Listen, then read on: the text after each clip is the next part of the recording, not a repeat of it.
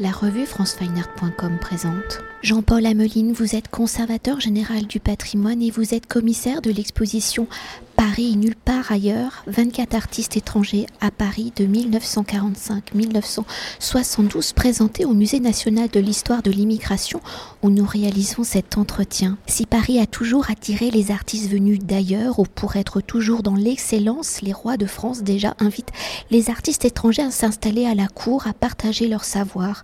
À la fin du 19e siècle, avec les nombreuses expositions universelles, avec le développement des transports impulsés par l'ère industrielle où Paris est au cœur de la modernité au début du XXe siècle, avec ses nombreuses académies, de nombreux artistes viennent s'installer à Paris, où dans ce mélange des cultures, ils vont créer de nouvelles écritures plastiques, des mouvements qui vont marquer l'histoire de l'art, être à l'origine de cette modernité. Alors pour les plus célèbres, on peut citer évidemment Pablo Picasso, Alberto Giacometti, Ozzy Zatkin, Marc Chagall, Kees van Modigliani, Juan Gris, Sonia Delaunay, Chaim Soutine, Man ou encore quelques photographes, Brassailles, André Cartès, ou pour nommer certains de ces artistes venus donc d'ailleurs qui participent au bouleversement des écritures plastiques de ce XXe siècle, il est inventé le terme de l'école de Paris qui va donc désigner l'ensemble des artistes dont un grand nombre sont étrangers, qui ont travaillé à Paris de 1900 à 1960, faisant ainsi de la capitale française la scène artistique où il faut être.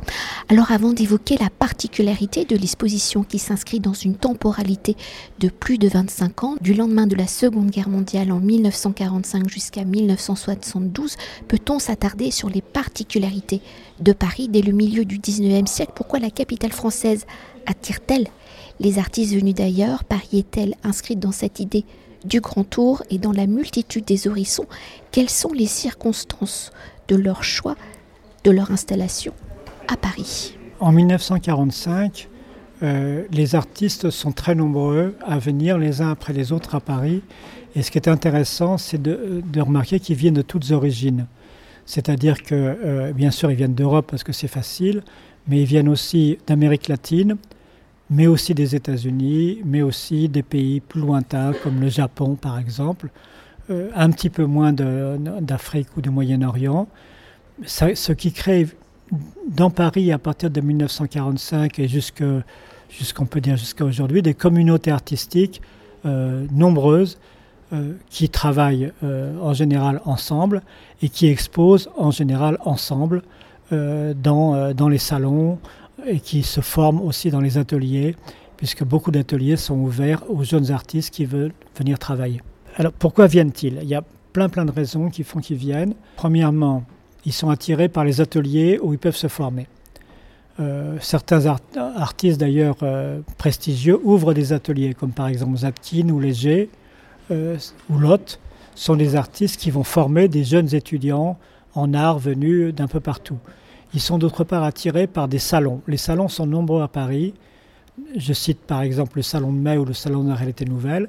Ce sont des salons où on peut adhérer par cotisation et on peut être, montré si on est parrainé par un autre artiste.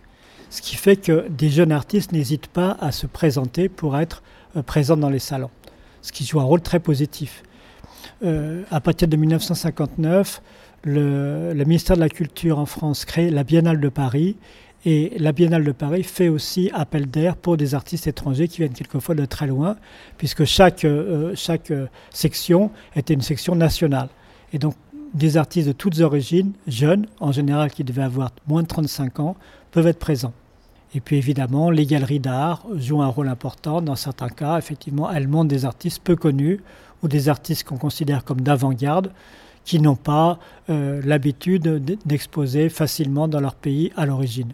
Alors en relisant euh, ma prochaine question, euh, vous y avez déjà, euh, déjà légèrement répondu, mais peut-être pour aller plus encore en, profondeur et aller vers d'autres directions, pour entrer donc au cœur des propos de l'exposition et de sa temporalité, si au début du XXe siècle, en s'installant à Paris, les nombreux artistes venus d'ailleurs fuit pour certains hein, la montée des totalitarismes après une seconde guerre mondiale qui a refaçonné l'Europe où les scènes artistiques se déplacent euh, notamment euh, à New York. Comment et pourquoi Paris reste-t-elle une destination privilégiée par les artistes venus d'ailleurs? Parce que pour les artistes présentés dans l'exposition, les 24 artistes, c'est vraiment un choix.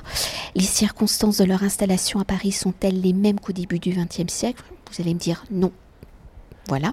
Et sur les plus de 25 ans traités par l'exposition, comment les circonstances de leur installation, du choix de Paris évoluent-elles et au regard surtout des mouvements des artistes, quelles ont été vos réflexions pour explorer cette période de plus de 25 ans, donc de 1945 à 1972, et pourquoi s'arrête-t-elle à 1972 ben, La première chose, c'est quand même que, effectivement, dans cette rivalité Paris-New York, puisque vous l'évoquez, dans cette rivalité Paris-New York, Paris apparaît finalement à beaucoup d'artistes étrangers comme plus susceptible de s'ouvrir à leurs recherches, à leurs découvertes, à leurs projets que New York. New York, à l'époque, est en plein démarrage artistique.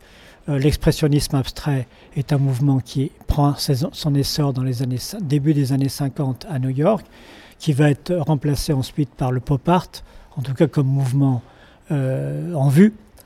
Euh, les Américains, les collectionneurs américains, les musées américains considèrent que New York et l'Amérique en général doit devenir pour les artistes le nouveau centre du monde. Ils sont d'ailleurs en concurrence avec, avec euh, Paris, mais aussi avec d'autres villes, avec Buenos Aires, avec euh, Londres, avec Rome, etc. Et donc cette concurrence Paris-New York euh, va être extrêmement forte dans les années 60. Au départ, les artistes étrangers sont plus facilement accueillis, je dirais, à Paris, parce que, comme disait un critique d'art, Paris est finalement neutre du point de vue du type d'art à créer. Euh, autant l'art abstrait est soutenu par les, musées américains, par les galeries américaines, autant euh, Paris finalement accepte non seulement l'art abstrait, mais aussi l'art figuratif, l'art cinétique, euh, l'art d'expression à partir d'objets. Donc finalement un art très très divers qui va évidemment encourager les artistes à venir, même si effectivement, dans d'autres pays, il y a aussi euh, cet effet d'attirance pour différents arts, différentes expressions. Mais Paris reste un moment, euh, cette possibilité offre cette possibilité d'ouverture que d'autres capitales offrent moins. Euh, simplement, il est plus facile de s'installer à Paris parce qu'on s'y fait plus facilement connaître. Je veux dire par là, à partir de Paris, euh, on peut aller euh, exposer vers l'Europe, on peut aller exposer euh, vers l'Amérique latine, parce qu'on a cette espèce de réputation d'être passé par Paris. Et peut-être pour évoquer ce, temps de l'exposition 1945-1972. 1945, le début, ça on l'imagine bien, après la Seconde Guerre mondiale, tout ça, tout ça. Mais pourquoi 1972 Alors c'est une bonne question. À partir des années 60, euh, fin des années 60, je dirais, l'État commence à se dire nous prenons du retard par rapport à New York, nous prenons du retard par rapport à d'autres capitales. Et donc il faut que l'État intervienne et soutienne l'art moderne, l'art vivant. Et donc à partir des années 60, euh, il se crée au musée d'art moderne de la ville de Paris une section qui est consacrée spécialement à l'art qui se fait, à l'art avant-garde. À partir des années 60, il se crée aussi à l'intérieur du ministère de la Culture un département qui s'appelle le CNAC, le Centre national d'art contemporain, qui permet à l'État d'acheter des œuvres contemporaines, des œuvres d'avant-garde, qu'elles soient d'artistes français ou d'artistes étrangers. Et donc, évidemment, euh, l'État, à ce moment-là, commence à s'engager. En 69, vous le savez, euh, Georges Pompidou devient président de la République et il se dit ça. Il se dit que la France doit pouvoir redevenir aussi attractive qu'elle l'était auparavant dans les années 20, par exemple. Et donc, il encourage la création euh, d'expositions qui peuvent accueillir à la fois les artistes étrangers et les artistes français. C'est cette fameuse exposition 72-72. Elle est évidemment en concurrence avec d'autres expositions au même moment en Europe, comme par exemple la Documenta à Cassel, et elle attire moins parce que la Documenta à Cassel est devenue très célèbre, et donc ça encourage Pompidou dans l'idée de créer un centre qui serait un centre consacré à l'art vivant, euh, aussi bien pour la littérature que pour le spectacle, que pour le cinéma, etc., qui s'appelle le Centre Pompidou. L'ouverture en 77 va montrer que Paris essaye de rattraper le retard qu'il avait pris dans les années précédentes. Pour replonger euh, dans l'exposition, si par ses vocabulaires, hein, l'art est un langage universel, sans frontières, en venant s'installer à Paris, les artistes venus d'ailleurs apportent donc dans leur bagage hein, toute leur culture, où l'artiste est au carrefour donc de celle-ci, de sa culture natale et de sa culture d'accueil, ou dans son processus de création, l'artiste crée une écriture singulière empreinte de ses multiples cultures. Alors au regard des artistes de l'exposition, comment cette dimension de carrefour, de mélange des cultures, se et au contact de Paris, en puisant dans leur écriture d'origine, comment ces artistes créent-ils et s'inscrivent-ils dans leur temps, dans la modernité de leur époque Vous avez raison, les, artistes, euh, beaucoup d'artistes étrangers qui viennent à Paris sont les artistes qui ont déjà eu une formation. Et une formation qui est une formation venue de leur propre pays. Par exemple, l'artiste chinois euh, Zhao Wuqi est un très bon calligraphe quand il vient à Paris, mais il avait l'idée justement de quitter euh, l'enfermement dans lequel il ressentait euh, le travail artistique en Chine. Et pour quitter cet enfermement, il faut sortir de, son pays. Et à Paris, quand il vient, il vient en disant, moi je ne veux pas faire de calligraphie euh, et devenir le chinois de service, je veux apprendre la peinture à l'huile parce que on pratique la peinture à l'huile en Occident et c'est ça qui m'intéresse. Et donc il va associer cet apprentissage avec sa formation préalable. Mais évidemment, il va incorporer dans sa connaissance préalable, dans sa formation préalable, les nouvelles connaissances qu'il acquiert à Paris.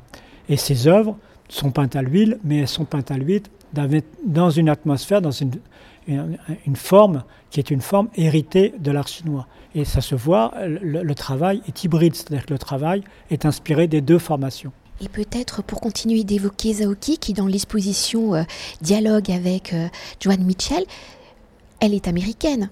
Et, on pourrait se dire que aux États-Unis, elle a peut-être plus de chance. Alors pourquoi, dans ce cas de figure, elle, elle décide de passer, euh, de, passer l'Atlantique et de s'installer euh, en France? Alors, il y, a, évidemment plusieurs raisons. Euh, la première, c'est que après 1945, il y a beaucoup d'artistes américains qui viennent à Paris parce qu'ils bénéficient d'une bourse pour faire des études. La bourse est donnée par le gouvernement américain, il s'appelle le GI Bill. Euh, John Mitchell n'était pas soldat américain, mais elle fait partie du mouvement de, déplacement des artistes américains vers Paris. Euh, au départ, elle a exposé avec des artistes américains masculins très connus, comme par exemple Jackson Pollock ou, Klein ou bien de Kooning.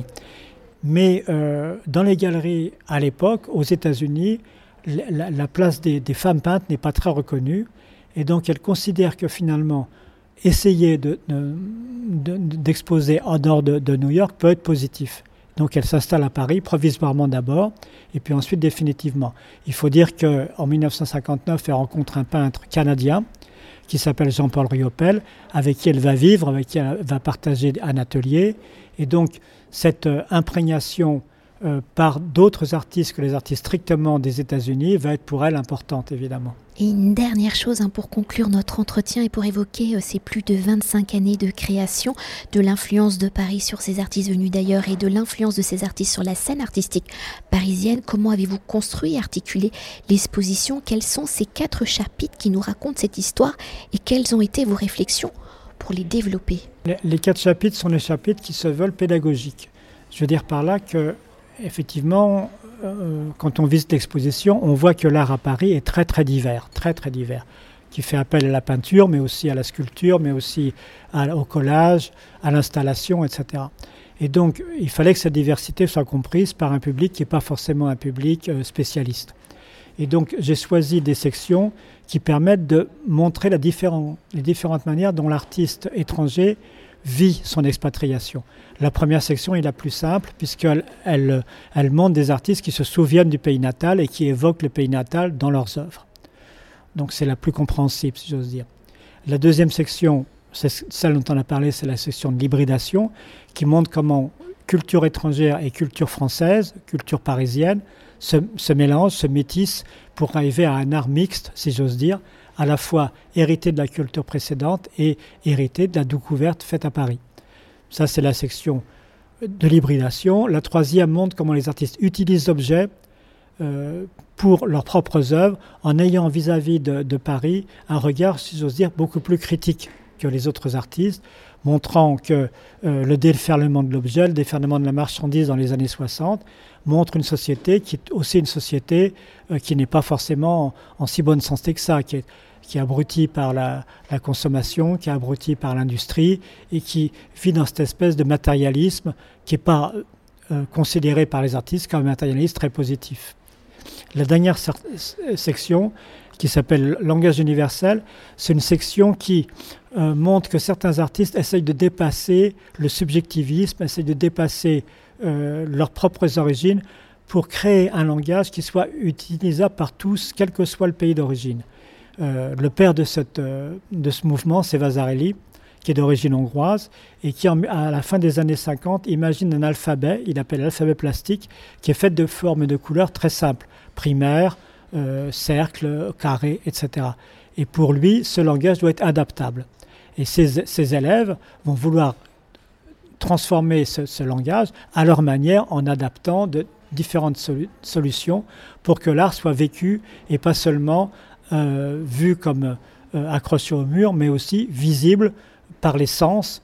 Je pense à Cruz Diaz qui imagine des labyrinthes colorés euh, utilisables dans la rue, ou j'imagine euh, Soto qui crée des sortes d'œuvres faites de, tiges dans lesquelles on peut circuler, qui sont des pénétrables, et dans lesquelles le, visiteur perçoit la, couleur non seulement par, par les yeux, mais aussi par ses sensations physiques.